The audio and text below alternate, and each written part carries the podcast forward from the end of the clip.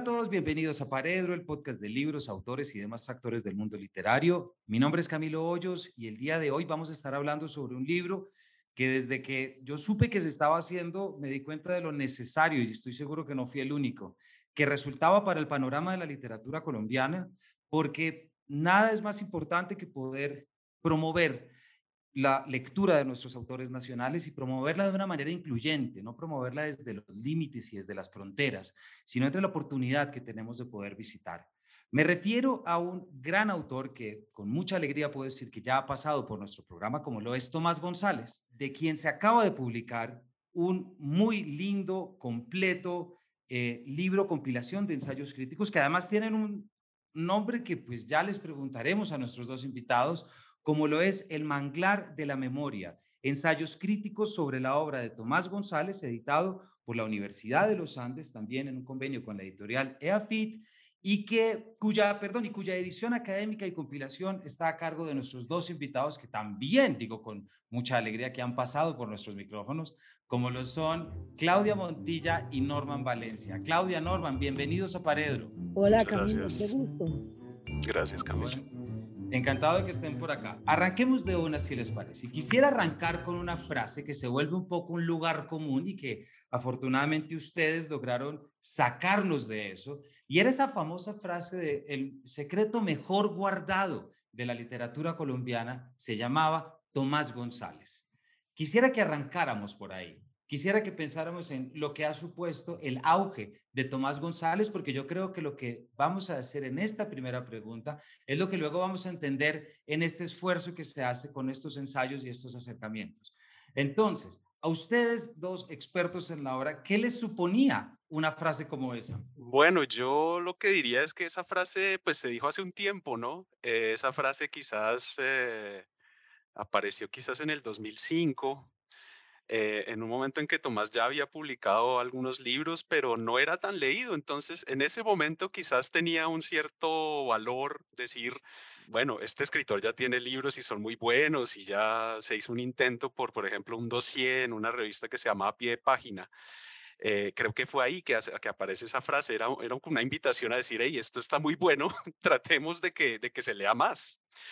Pero a día de hoy, digamos, después de La Luz Difícil, después de que en el 2011 ese libro tiene un, es un éxito en ventas totalmente inesperado, eh, pues nos parece que ya hay que como que trascenderlo, dar un paso adelante y decir, no, este es un clásico colombiano, es un, es un texto y un autor que hay que leer y además es un autor al que no hay que tenerle miedo, o sea, ya lo han leído muchas personas, eh, se ha escrito ya eh, en cierta medida muchas veces desde el periodismo cultural, desde las reseñas, eh, pero nosotros también queríamos contribuir, dar un paso adelante con la academia, digamos, con una mirada académica que sin embargo también esté abierta a los lectores y que, y que sea una nueva invitación a decir, ya no más, ya no, Tomás, ya no es un secreto, una promesa, sino que es una realidad muy consolidada de la cual hay que hablar hoy en día. Claudia, ¿nos quiere comentar algo? Cuando terminamos de compilar este libro en el año 19 o 20, Tomás González tenía 15 libros y ya dos años después tiene 18, con lo cual podemos esperar que, mm, que la producción va a continuar y que va, va a seguir teniendo eh, una calidad muy impresionante, como decía hace un minuto, muy constante, que el público lector pues eh, está, tienen que estar, digamos, tienen que estar atento a la siguiente manifestación de, de Tomás González. Y creo que el libro que nosotros hicimos muestra unos acercamientos que abarcan casi todos los ámbitos y todos los temas y los aspectos que le interesan a un autor como Tomás González y por tanto puede contribuir incluso a esperar las nuevas obras que vaya a escribir, ¿no? Hay dos temas que quisiera contarle a la audiencia desde ya, que a mí me que encuentro verdaderamente formidables de este libro. Y la primera, Norman, usted ya la usted ya la insinuó y es esa invitación, como ustedes dicen en el prólogo, a que los expertos en Tomás González escriban para todo el mundo. Porque es que yo creo que una frasecita como el secreto mejor guardado es una estrategia de, es una estrategia de exclusión un poquito. Es como mantengamos algo tapado y que solamente unos pocos puedan llegar a él. Me parece que la idea de escribirlo para todos es probar eso tan, eso tan, tan lindo que usted acaba de decir, que es un clásico. Yo creo que cuando uno lee Primero estaba el mar, se da cuenta de que está frente a un territorio distinto. Y el segundo, Claudia, tiene que ver con lo que usted decía, es esa amplitud.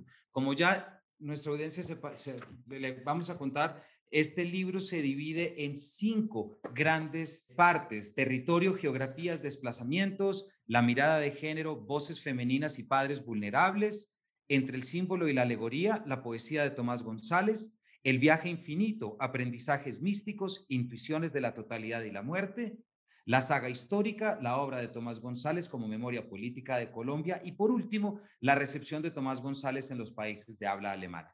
Pero es muy sencillo leer, ¿cierto? Lo que son las seis partes, como si no hubiera un trabajo muy grande para llegar a ellas. Entonces, quisiera preguntarles eh, acerca de esa, esa lejana mañana en la que muchos de nosotros recibimos un correo firmado por Norman Valencia en el cual nos invitaba a todos aquellos que están pensando en Tomás González y por Juanita Aristizábal también, a quien saludamos desde acá, si no estoy mal, lo firmaban los dos, en el que decían, invitamos a todos aquellos que están pensando, escribiendo, divagando, lo que sea con Tomás González, llámenos, escríbanos, mándenos sus cosas. ¿Por qué no arrancamos desde esa remota mañana? Norman. No, yo creo que con Juanita más o menos al mismo tiempo eh, en congresos académicos eh, empezamos a escribir sobre Tomás González y veíamos pues escribiendo sus primeros ensayos que no había mucho eh, académico, ¿no? Textos académicos sobre González. Hay unos cuantos, hay, especialmente hay unas tesis de pregrado, de maestría, hechas en Colombia, en Antioquia, acá en, en Bogotá también, en la Javeriana.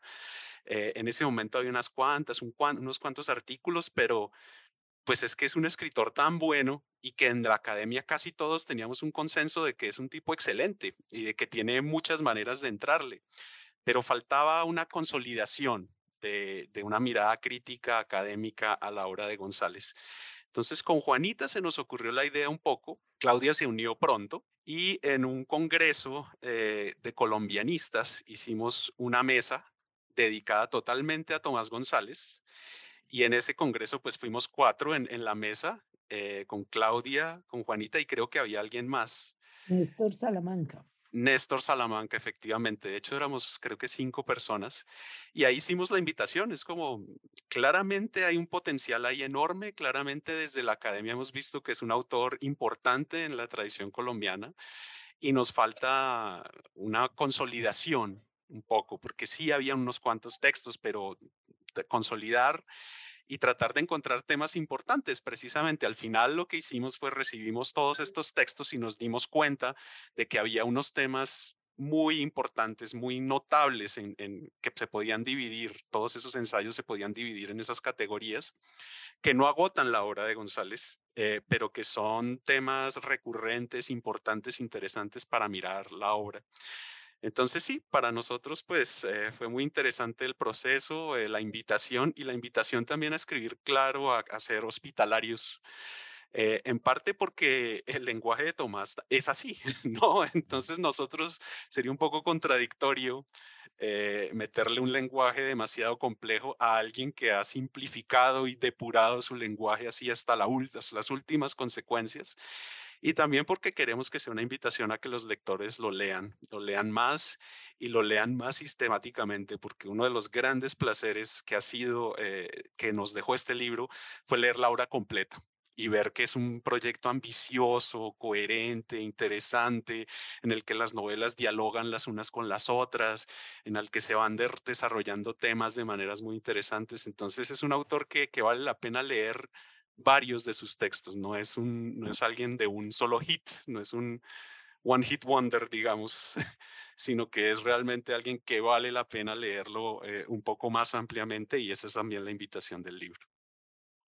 A mí hay algo, Norman, que con lo que dice, que a mí me parece muy importante de la hospitalidad y que quisiera traer. Yo una vez me acuerdo que estaba en el, estaba en el Hay Festival escuchando al escritor español eh, Carlos Magdalena, autor de el Mesías de las Plantas, que es un español que se fue a trabajar en Kew Gardens y bueno, y escribe acerca de los descubrimientos. Entonces le preguntaban precisamente por su libro y, y él decía algo que a mí no se me quitó y no puedo dejar de pensarlo en términos también literarios.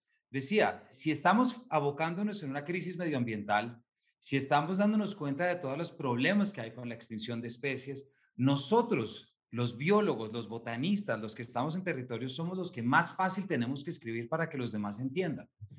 Porque si todo lo que nosotros vemos no lo podemos traducir en el lenguaje de lo cotidiano, pues ¿qué estamos haciendo? Y yo creo que eso, ese es un llamado que yo siempre hago, se aplica y se debería aplicar también en lo literario. Yo sé que a veces lo oscuro requiere de oscuridad, pero me parece que es un homenaje muy significativo reconocer que una obra crítica no tiene por qué opacar a un autor el sentido de un autor, no su importancia, sino que al contrario, poder entrar desde esa libertad y desde esa claridad. Claudia, usted, por ejemplo, estando dictando en la universidad, quiero preguntarle, usted ya estaba dictando, por ejemplo, había dictado hasta ese momento clases, cursos sobre Tomás González y se lo pregunto por esto, porque, y también por supuesto la pregunta es para Norman. En el momento en el que ustedes dicen, mandemos este mail, ¿esperaban algo en particular o fue como una botella al mar? Bueno, yo creo que Norman y Juanita botaron una botella al mar y que apareció mucha gente, aparecieron muchos interesados, hubo varias propuestas, muchas propuestas, tal vez un número un poco superior al de los, un número bastante superior al de los ensayos que salieron finalmente en la compilación. Y después de eso, pues fuimos al Congreso de Colombianistas, como contaba Norman, eh, y yo al semestre siguiente dicté un seminario sobre la obra de Tomás González en la, en la Universidad de los Andes, en la carrera de literatura hay unos seminarios de último semestre y era obligatorio dictar seminarios de literatura colombiana. Y ese seminario a mí me gustó mucho, eh, entre otras, no solo porque me obligó a ir mm, de manera muy sistemática con mis estudiantes obra por obra, sino porque por ser un seminario pude poner a los estudiantes a investigar de manera muy independiente y ellos produjeron trabajo excelente. En realidad hubo en ese seminario creo que había 18 personas, normalmente entre 16 y 18, em, y creo que no hubo ningún trabajo que hubiera sido malo. Eh, eso, eh, las presentaciones fueron muy buenas. Yo recuerdo en especial dos trabajos que están en la compilación, el de David Rivera y el de Rosa María Durán. Ah, no, tres. Eh, también está el de María Gabriela Villamizar, pero hay otros, otros cuatro o cinco que puedo recordar con, con mucha claridad porque eran realmente muy buenos. También hubo un trabajo sobre la poesía de Tomás, pues sobre ese libro del cual ojalá hablemos ahora más tarde, que, es, una, es un libro de, de, poesía que se llama Manglares, que Tomás reescribe cada tanto. Entonces, eso también es otra, otra continuidad que es muy interesante.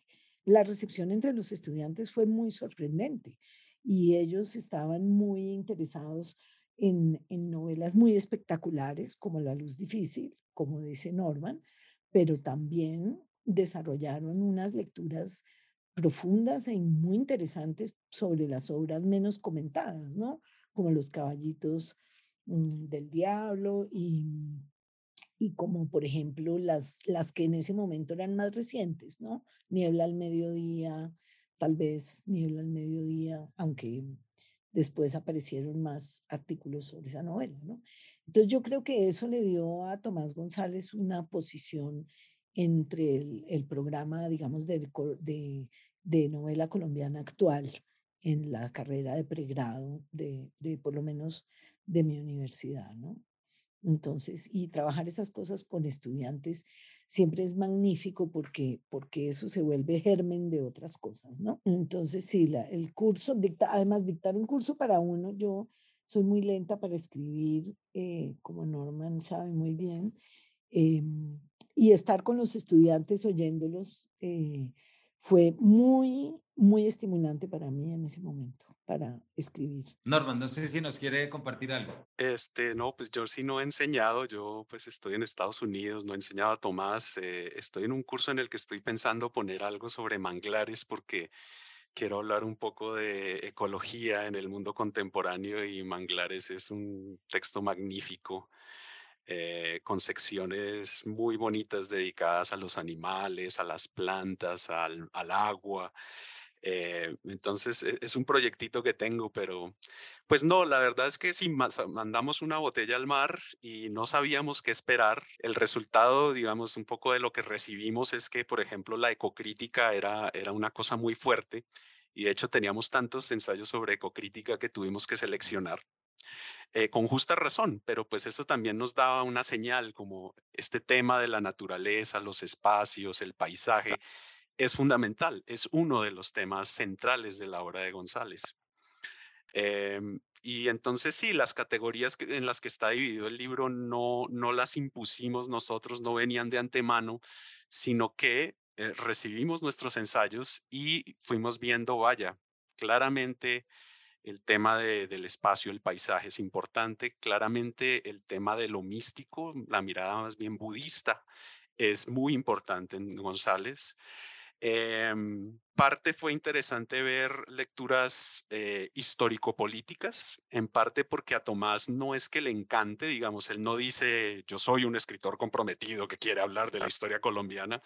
Eso no es algo con lo cual él se sienta muy feliz, pero después de leer la obra completa, yo creo que él, está, hizo un lienzo del siglo XX colombiano casi tan ambicioso como el de García Márquez, digamos. O sea, así como García Márquez contó un periodo de la historia colombiana, Tomás, desde esa mirada poética, silenciosa, también da un testimonio de un momento importante y sigue creciendo, ¿no? También el siglo XXI está ahí con Niebla al mediodía, con las noches todas, con el fin del Océano Pacífico, también está hablando del presente. Entonces, eso también fue sorprendente y, nos dejamos sorprender, nos dejamos influenciar por los ensayos y, y, las categorías surgen de los ensayos que recibimos, de los intereses de los autores y, y fue ahí que encontramos esas categorías que creemos que son importantes para pensar a Tomás. Gracias, Norman, por traer, ya como Claudia nos estaba pidiendo ese libro Manglar. Es cierto, porque creo que es importante tenernos allí para entender la naturaleza del título de este libro y de estos ensayos, ¿cierto? Que es el manglar de la memoria. Yo podría explicarlo, pues estoy seguro que ustedes lo harían más lindo que yo. A ver, yo lo intento rápidamente. No, pues digamos, eh, la palabra manglar aparece en todos los libros de Tomás. Eso sí, eh, eso lo puedo garantizar. Y si aparece un nuevo libro, yo no, no dudo que esa palabra aparecerá. Inclusive si él está, si escribe sobre Bogotá, si escribe sobre Cachipay, si escribe, por alguna razón, él tiene como una obsesión con el manglar.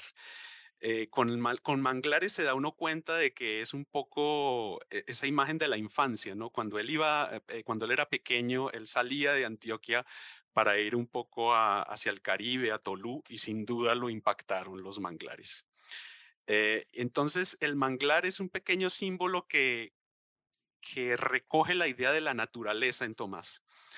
Y además el manglar es un, es un símbolo interesante porque reúne aguas saladas y aguas dulces, reúne aguas como donde hay muerte y las purifica. Eh, entonces está la vida y la muerte. Es, es, un, es, un, es un tipo de planta que está siempre como entre dos mundos. Y la literatura de González es así. Eh, eh, necesariamente está entre la vida y la muerte, entre el humor y la tragedia, siempre está como entre dos mundos. Entonces el manglar nos pareció un símbolo importante dentro de la obra de, González, por diferentes motivos, por la naturaleza, por estar entre dos mundos, entre dos realidades y por la infancia, sin duda. Y lo otro, la memoria un poco tenía que ver algo con, con esta idea de que al leer la obra completa lo que vemos es eh, por un lado, hay una memoria un poco familiar, ¿no? Al leer estos textos uno se da cuenta de que son una especie de saga familiar, de que se está contando un poco la historia de la familia de González, ficcionalizada, transformada, pero siempre aparecen los mismos personajes, siempre está por ahí J, siempre está por ahí David, siempre está esos personajes, pero además está la historia colombiana. Eh, si uno mira esos textos, pues está el inicio del siglo XX, está la violencia, están los 60 y 70,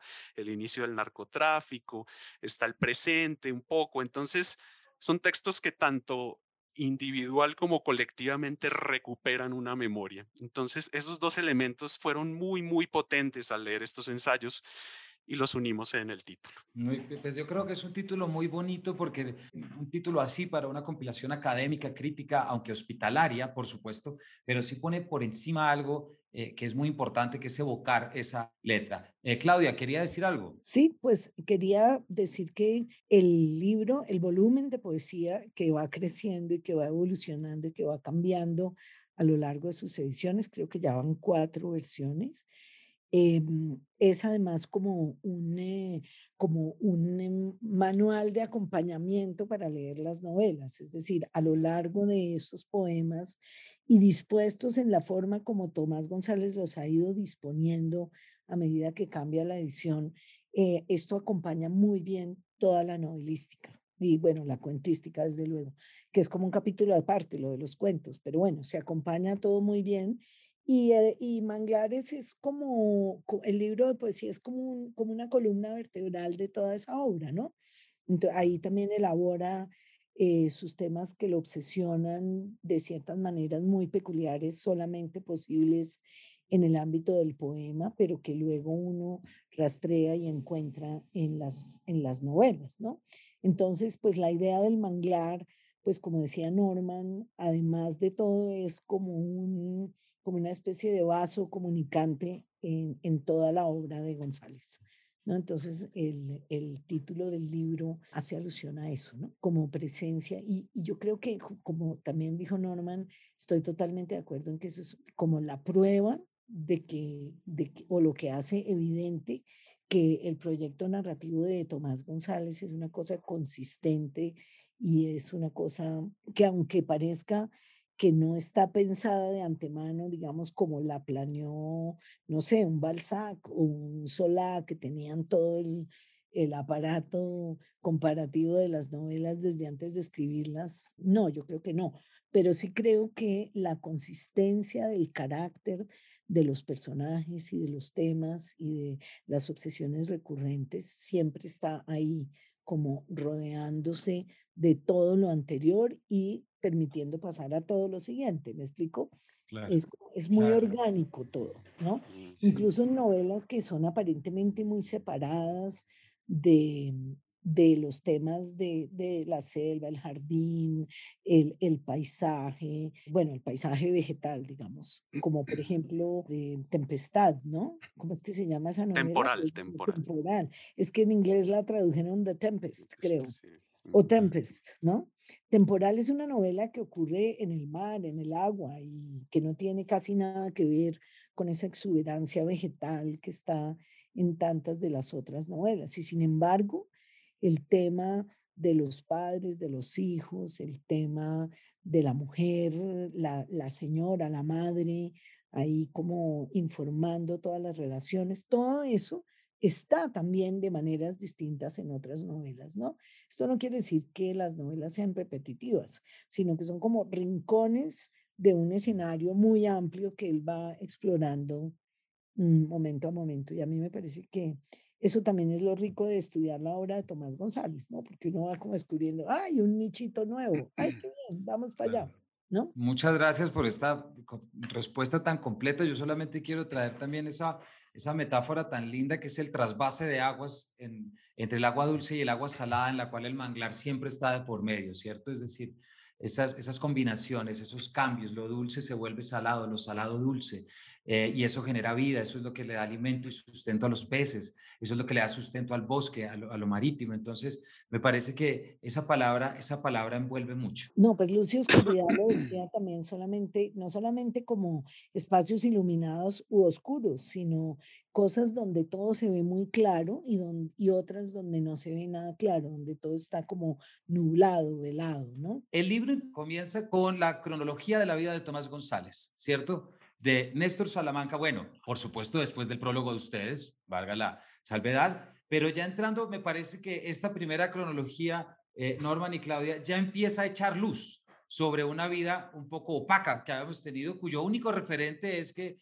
el barman de El Antifaz era además novelista y, un día le dio por publicar y resulta que termina publicando Primero estaba el mar, ¿cierto? Creo que ese primer ejercicio de poder ver la vida es muy importante, pero también nos lleva a lo que es la vida de Tomás González, que tampoco es una vida del todo sencilla, ¿cierto? Yo sé que estamos hablando sobre su obra, pero también es un autor que ha alimentado, como tantos otros, pues su obra también de su propia vida. No sé si hay aquí algo que quieran contarle a nuestra audiencia para que se enganche desde estas primeras. No, pues para mí fue, fue chévere que, que Néstor la hiciera, Néstor, porque además Néstor es un crítico y Néstor tiene una relación personal con, con Tomás. Eh, Tomás alguna vez viajó a Francia, a algún festival, y Néstor es profesor en Francia, así que se conocieron y tienen un, una relación, yo no sé hasta, hasta qué punto, no, no, la conozco muy bien, pero Néstor lo conoce personalmente y pudo mirar algunas cosas. Eh, efectivamente, la, la, obra de González se nutre de su vida, entonces es interesante saber algunos datos. Eh, la historia de primero estaba el mar, que luego se repiten los caballitos, que luego se repiten otros cuentos, y esos personajes, David, J, él, eh, que es el personaje, el protagonista de Los Caballitos del Diablo, eh, tienen que ver con una historia familiar, la muerte del hermano de Tomás, Juan Emiliano, eh, y de ahí salen muchas, muchas raíces ¿no? dentro de la novelística de Tomás. Pero también sí, la vida de Tomás es un poco opaca porque a él nunca le ha interesado ser esa figura un poco constante en redes sociales. Él es parco, silencioso con su vida y además hay algunos momentos muy oscuros de su vida de los que él no habla. Un poco el periodo que él pasó en Francia, él estuvo en Francia un rato aprendiendo inglés y de eso no se dice nada. Después, cuando llegó a Estados Unidos, esos primeros momentos son también un poco oscuros, pero están tienen pequeñas representaciones. Por ejemplo, el cuento Verdor, que es el cuento de un artista en medio de un duelo muy profundo, que entra en una picada, un poco en una en salirse de la sociedad. Parece que es un poco la historia de Tomás cuando llega a los Estados Unidos. Entonces es interesante hacer esos paralelos siempre teniendo en cuenta que él ficcionaliza, ¿no? Que él, toma elementos de, la vida, de su familia, de su, de su historia personal y siempre los transforma de maneras muy creativas y eso, pero hay unos paralelos y entonces para mí siempre fue interesante saber un poco más de, esa vida que, que, es un poco enigmática, sí. Así es, yo creo que ese es un trabajo que, que, nos arranca echando mucha luz, como decimos, y, encontrando, traigamos de nuevo la palabra, esos trasvases entre la ficción y la realidad, ¿cierto? Es decir, esa combinación y esa transformación, porque sin lugar a dudas yo creo que Tomás González representa para nosotros en la luz difícil y en tantas otras ese poder de la escritura para poder nombrar lo innombrable, nombrar lo monstruoso, nombrar el dolor, como único mecanismo, no, no sé si como único, pero como un mecanismo para poder llegar a una transformación y a un conocimiento. Claudia. También hay una figura muy interesante que aparece en varias de las obras y, y creo que acercarnos a ella eh, siempre es muy gratificante en, en, la literatura colombiana y es la figura del tío de Tomás González, Fernando González, ¿no? Eh, en, la, en la historia de Horacio hay un homenaje muy muy cariñoso y muy profundo a ese personaje, un tío sabio del protagonista, pero de todas maneras em, González está presente en varias de las novelas y es como un, también es como un diálogo literario, ¿no? Entre Tomás y ese otro escritor importante y también un poco oscuro y olvidado. Eh, recientemente eh, ha habido algunas publicaciones sobre, sobre él, pero, pero en general un escritor que yo creo que ha sido relegado a un injusto segundo plano. Entonces, pues también eso muestra eh, como eh, la cantidad de referencias literarias que tiene Tomás y eso no solo es en la literatura colombiana, yo creo que eso trasciende estas fronteras también, ¿no? Claro que sí, y ya que estamos hablando de fronteras, ¿qué les parece si empezamos? Podemos referirnos brevemente a algunas de las partes, por supuesto. Me encantaría que pudiéramos ver todos los ensayos, pero no nos da tiempo, por supuesto, pero yo creo que sí podemos hacer. Bueno, a mí hay, hay un texto que, me, que encontré, o sea, que me gustó mucho y es el de Felipe Martínez. Me parece que hay un trabajo muy importante en entender, eh, además tremendamente contemporáneo, cómo entendemos nuestra naturaleza, desde dónde entendemos qué culpa o favor nos hizo Humboldt, cada vez nos pensamos más desde allí, ¿cierto? Eh, ¿Qué les parece si se llama Formas del Trópico en Primero estaba el mar de Tomás González? Arrancamos por acá, ¿les parece? Como para que tomemos como un capitulito de cada, si les parece, un artículo de cada parte en la que quieran y así podemos ir de nuevo mencionándole a todos los autores que nada nos gustaría más que poder dedicarle todo el tiempo y hablar de cada uno de ellos.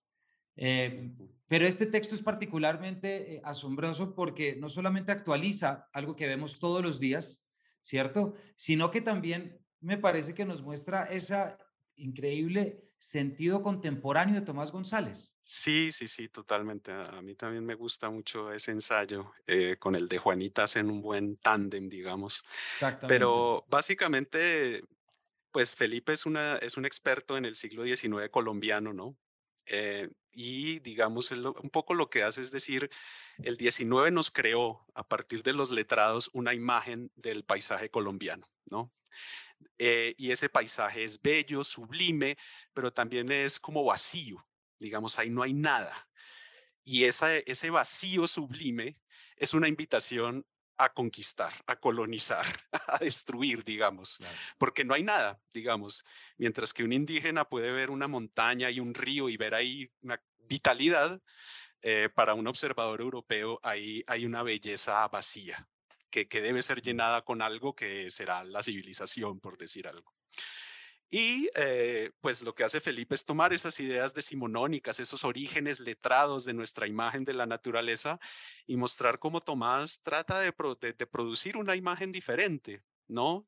Eh, y producir la imagen de un joven eh, idealista que llega con algunas de esas ideas civilizatorias de traer cultura, de traer eh, y además en los 60, ¿no? Realmente ese idealismo de los 60 de, de, llegar a respetar esa naturaleza, pero una vez entra el dinero, una vez entra la deuda, pues ese paisaje se convierte en, en un espacio para colonizar y para destruir.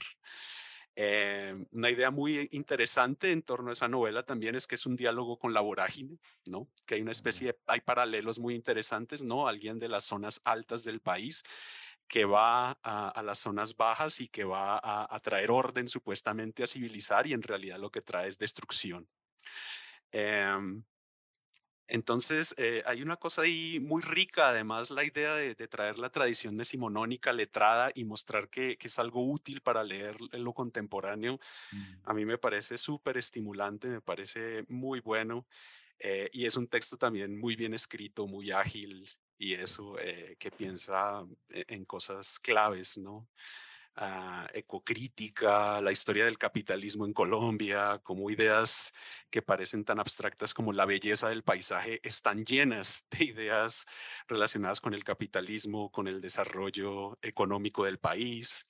En fin, eh, es un texto muy rico y la sección en sí misma eh, habla mucho de eso y es, a mí me parece sí, muy, muy interesante. Exacto, y a mí me parece que esta primera parte muestra pues algo que nosotros tres sabemos y reconocemos, ¿cierto? Pero la, la inmensa importancia que radica en que una obra literaria pase por el lente crítico de un literato, de, de, alguien que sea capaz de mezclar las cosas. Tomás González es un autor que afortunadamente pervivió y sigue viviendo mucho en el periodismo cultural y en el periodismo divulgativo que es importantísimo. No estoy diciendo que no, yo mismo escribo muchas cosas de periodismo y me parece que la divulgación es fundamental, pero, pero cuando ese resumen, Norma, que usted nos acaba de dar es lo que muestra muy bien cómo cuando un autor se somete a una máquina de pensamiento, a un, a un marco teórico, pues lo que tenemos es posibilidades y lo que tenemos es aperturas. No tenemos fronteras, es al contrario, lo que estamos es en realidad abriendo.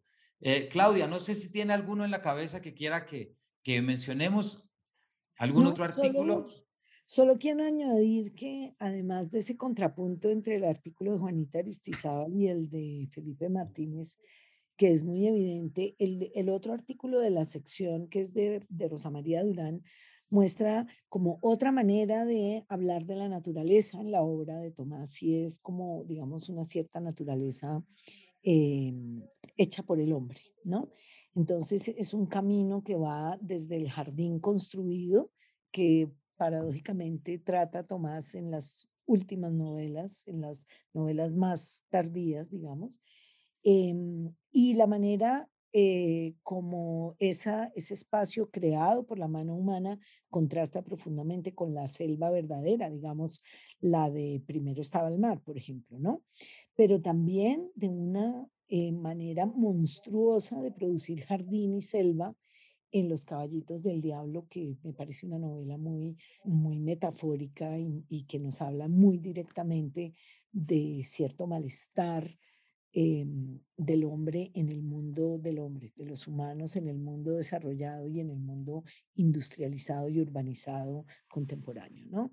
Entonces, pues un personaje que decide construir un jardín para aislarse de una ciudad es un personaje que acaba em, sumergido en un mundo también diabólico que también lo devora y que también lo consume, ¿no?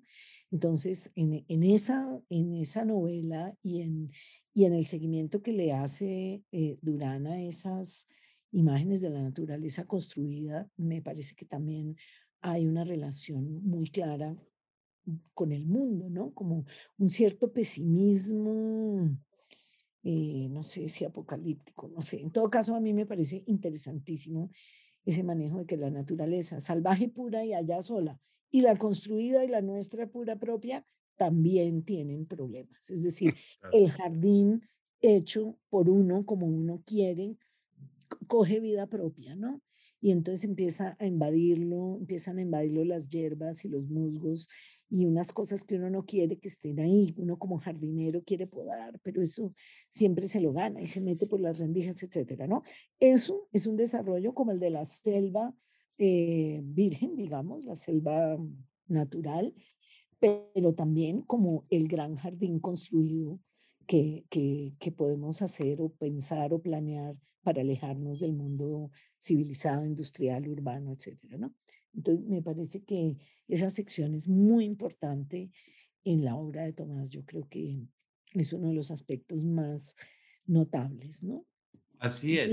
que el mar que también es un paisaje, también está ahí en esa novela que mencioné hace un rato, de la misma manera que, no sé, el bosque medio de Cachipay y de la bajada de Bogotá también se convierte en un lugar lleno de, de, de, de, monstruosidades y de elementos que superan la agencia humana, ¿no? No sé si se acuerdan, una poeta ahogada en una laguna por ahí cerca, en esa novela de la luz difícil. En eh Niebla al mediodía. Ah, sí, perdón. Uy, la luz difícil no, niebla, se me están cruzando todos los nombres. Niebla como manglar, Claudia. Eso, eso, eso, eso. En niebla al mediodía me parece que, que ahí aparentemente todo era seguro y todo era inestable. Pues no. Hay otro, hay un otro artículo que yo sé que no, aquí salto a otra parte, pero, pero también me parece que fue un artículo muy necesario para poder entender muchas cosas que uno también oía como parte de ese secreto, y es la relación de Tomás González con el budismo zen, ¿cierto? Es decir, lo, lo oíamos, lo leíamos, pero nadie, o por lo menos no en una manera como esta, y ahí está el artículo de Johain Abdala Mesa de los cuentos de Tomás González y el budismo zen. Visitamos un poquito ese como porque creo que creo que le hace un gran favor a la obra y a esa y a esa particularidad de la que usted hablaba al principio, Norman, ¿no? Como esa sensación que muchas veces se respira en la narrativa de Tomás. Sí, totalmente. Pues primero, Johaina es alguien que conoce mucho del, del, budismo, ¿no? Ella practica yoga, ella ha estudiado el budismo, entonces es alguien que habla con una, con una gran autoridad sobre el tema y eso se agradece, ¿no? Porque no es solo esa sensación de que hay algo místico pasando, sino de alguien que conoce eh, pues los lineamientos de esa, de esa mirada mística y que es capaz de verlos reflejados en, en los textos. Eh, la naturaleza es importantísima ahí porque en, gran medida el, el, budismo un poco lo que dice es, mira, el universo eh, no se va a plegar a los deseos humanos. Y el ser humano lo que tiene que hacer es desapegarse de eso. Es tratar de aceptar que al fin de cuentas no hay ninguna manera de controlar el universo, de controlar la vida, de controlar el dolor. Y, es claro que, la mirada de Tomás a la naturaleza, al mar, al, jardín, eh, tiene algo que ver con eso. Entonces, oír a alguien que conoce ideas budistas de manera seria y, profunda y las puede transportar a la lectura de, los textos es muy interesante. Eh, ella se centra en los cuentos especialmente, que también es algo muy bueno porque pues nosotros queríamos trabajar todos los géneros en la medida de lo posible. Y ella, por ejemplo, hace algo muy bonito que es que ah, hay, una, hay una parábola budista famosa que es la parábola de la balsa. La idea un poco de que llegar a la otra orilla es un momento de iluminación y encuentra que en los textos de González, que en varios textos de González está esa parábola reescrita, reinventada, retrabajada, eh, como con la señora Dixon. Eh, y, otros cuentos en los que los personajes hacen un barco, emprenden una travesía que es una travesía de autoconocimiento, a veces llegan, a veces no, y en cierto sentido e, esa travesía demuestra si los, si los personajes llegaron a un momento de autoconocimiento, de iluminación, de dejar atrás ciertos apegos con el pasado, con eh, el dolor, etcétera, o si no lo lograron. La señora Dixon fracasa. Desafortunadamente, ella está realmente muy perdida en sus intereses, en lo que quiere hacer con su travesía. En, otros casos, la travesía es un poco más satisfactoria. Eh, hay un cuento sobre un monje, sobre alguien que, se, que entra en un, en un monasterio zen, pero realmente solo encuentra la iluminación cuando se sale del monasterio y vuelve a su pueblo y de hecho es en un prostíbulo con una mujer y una tarde soleada y en ese momento encuentra la iluminación. Entonces la iluminación también puede estar en cualquier lado, ¿no? Es incontrolable ese momento de autoconocimiento. Entonces es un ensayo muy bonito de alguien conocedor, de alguien que, que, entiende mucho y que, muestra muy bien esos paralelos que hay y cómo Tomás utiliza esas ideas para eh, reescribirlas y para apropiarse de ellas de una manera muy creativa e interesante. Se nos está acabando el tiempo, pero Norman, quiero aprovechar esta respuesta para preguntarle también por su artículo. El arte de, de, no decir, estéticas del secreto y representaciones de la violencia en Abraham entre bandidos de Tomás González, porque hablar de la estética del silencio también es meternos de lleno en lo que estamos hablando desde el principio. Sí, totalmente. Bueno, eh, yo escribí sobre una novela que es considerada como menor, secundaria, casi fallida. Tomás tiene un par que se consideran, sí, que la, que, que la crítica ha considerado que son un poco menores como para antes del olvido, que es otra que e, es, muy interesante, pero también, digamos, es muy distinta y, se ganó un premio. Es la única novela que se ha ganado un premio y sin embargo es considerada un poco secundaria dentro de la obra de Tomás. Abraham entre bandidos tuvo eh, dentro de la crítica cultural que respondió a ella, la crítica fue más bien tibia, no, no, no, no, no había gran interés por la novela en parte porque habla de un secuestro en un momento en que había miles de libros sobre secuestros, entonces era como ah, otro libro sobre el secuestro. Eh, pero en parte también porque este secuestro nunca está explicado, hay un secreto, ¿no? Un guerrillero llamado Pavor eh, secuestra a un hombre llamado Abraham y nunca se explica por qué lo secuestra. Simplemente se lo lleva y es un secuestro muy atípico porque son amigos, porque tienen las mismas ideas políticas, los dos son liberales, no se pide dinero, entonces, ¿cuál es la razón para esto? Entonces, esta idea de no explicar el secuestro, de, tomar un tema tan repetido como el del secuestro, eh, volver a la novela de la violencia, porque este, es un, este secuestro ocurre es en los años 50, eh, creo, 40, 50, ¿no? En medio de la violencia, es la, es la violencia, es una guerrilla liberal, ¿no? Eh, y lo otro es que la novela tiene una estructura particular. Eh, por un lado están los capítulos del secuestro y por otra eh, parte está una historia familiar en la que se cuenta la historia de la familia de Abraham y, y, se cuenta desde el futuro. Entonces se habla de lo que pasaba en el pasado, de lo que pasa en el presente, de la narración. Y esa parte es, e, es es muy lenta. La verdad es que sí, eh, eh, ralentiza un poco. Uno, uno está muy interesado en lo que pasa en el secuestro y aquí se cuentan historias de los hombres de la familia, se enamoran de la reina de belleza del, del pueblo, eh, tienen cafetines, tienen, van a tabernas y beben. Entonces como que la historia del secuestro que es tan llamativa está cortada por estas cosas y entonces hay gente que la ve como, como algo que no fue tan exitoso. Pero para mí ese contraste es importante porque lo que explica un poco el secuestro, hay un, hay un silencio y hay un secreto en torno al secuestro.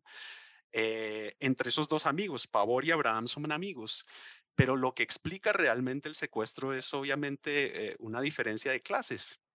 Entonces, esa historia familiar lo que cuenta es la vida de alguien que no tiene ningún problema en la vida.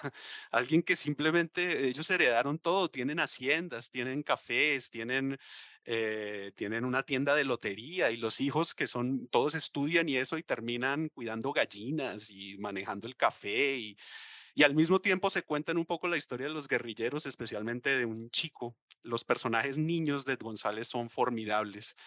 Jerónimo en, la historia de Horacio y en esta novela eh, Piojo, el, guerrillero niño Piojo. Y la historia de Piojo es la de un niño sin futuro, que no tiene nada, que, que, perdió su infancia eh, entrando en la guerra. Entonces, el contraste entre esa familia donde todo está dedicado a un cierto placer en beber, enamorarse, manejar las haciendas y, las tierras, comparada con la vida dura de los guerrilleros y particularmente con Piojo, eh, la combinación de eso nos da una imagen de Colombia, de los orígenes de la violencia, que para mí es muy poderosa. Entonces, entiendo la idea de que hay una ralentización del relato, una interrupción y que uno puede estar como, ¿por qué se me cuenta esto? Yo quiero volver a los guerrilleros que son súper interesantes, al niño, al secuestro. Eh, pero me parece que esos paralelos que incluyen un secreto, el secreto hace que nosotros tengamos que pensar, ¿por qué está pasando esto? Y ese pensar lentamente y esos paralelos de, clase que incluyen temas de clase, incluyen eh, temas de la historia de Colombia y cosas que pasaron en la violencia que siguen pasando hoy. Entonces, ese no decir las cosas obliga al lector a pensar mucho en qué está pasando, cómo se relacionan las cosas.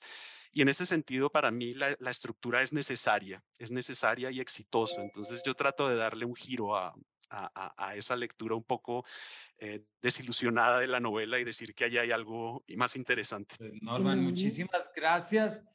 Se nos acabó el tiempo, lastimosamente, pero creo que con lo que alcanzamos a ver ya nuestra audiencia puede saber de qué estamos hablando y sobre todo quiénes estuvieron a cargo de este libro de ensayos críticos sobre la obra de Tomás González que se llama El manglar de la memoria, cuya edición académica y compilación corrió a cargo de nuestros invitados Claudia Montillo y Norman Valencia. Como siempre les decimos, métanse ya a la página de Ediciones Uniandes, vayan ya a la página, su librería favorita, adquieran este libro, no solamente porque es de nuestra alma mater y de nuestra editorial, sino porque es absolutamente necesario para poder seguir comprobando esto que ya Norman dijo desde el principio. Estamos ante la presencia de un clásico y también pasar por la experiencia de un libro como este también nos pone a pensar lo que supone que un autor pueda llegar a ofrecer esta multiplicidad de enfoques, de ópticas y de ángulos que son fundamentales para su comprensión. La última pregunta, porque siempre hay que mandar a nuestros oyentes con tarea, además de ir a comprar el libro. ¿Con qué novela de Tomás González arrancar si alguno de nuestros oyentes no ha arrancado a leer a Tomás González? La historia de Horacio. Y Norman está de acuerdo. Yo estoy un poco de acuerdo, sí, es una, es una novela preciosa, es una novela, pero digamos, también otra manera, digamos, eh, para quien no se, para quien se quiere animar con algo más breve, la poesía, Manglares, eh, es algo que de, antemano les va a mostrar el lenguaje de Tomás, su interés por la naturaleza y muchos aspectos de su vida. ¿no? Eh, Manglares es una especie de pequeña biografía poemada. Entonces eh, hay textos que pasan en Miami, en Nueva York, en Bogotá, en Cachipay, en, Medellín. Em, y, los cuentos también, algunos cuentos. El cuento Verdor es bellísimo en El Rey de en, el, en Honcamonca. El rey eh, del Honcamonca. El rey del Honcamonca, que era un, un, bar de salsa en la Cali de los setentas. Eh, ese cuento Verdores es magnífico y es también una mirada al lenguaje, a los temas, al arte, a, a la naturaleza. en la obra de González. Entonces, también son formas un poco más breves de llegar a Tomás. Claudia, Norman, muchísimas gracias por habernos acompañado y habernos contado lo que supuso esta aventura y en verdad compartir esa alegría que debe ser mandar esa botella al mar y después caer en cuenta que se tiene un libro con, de prácticamente 600 páginas, 460 páginas sobre múltiples variantes y que no agotan. Así que todos ya saben, el manglar de la memoria, ensayos críticos sobre la obra de Tomás González. Recuerden también que tenemos aquí en Paredro un capítulo en que hablamos con Tomás González en el marco del Hey Festival sobre la novela em, Ay, se me acaba de olvidar el nombre. El fin del Océano Pacífico. Gracias. Y no olviden que también aquí tenemos un capítulo con Tomás González en el marco del Hey Festival, en el que hablamos de una novela que a mí también, lástima que no llegamos a ella en este, pero ya habrá otra oportunidad, que se llama El fin del Océano Pacífico, su última novela, ¿verdad? Entonces también ese es otro camino. Muchísimas gracias por habernos acompañado. Lean a Tomás González, lean sus ensayos críticos y nos vemos en una próxima edición de este Paredro.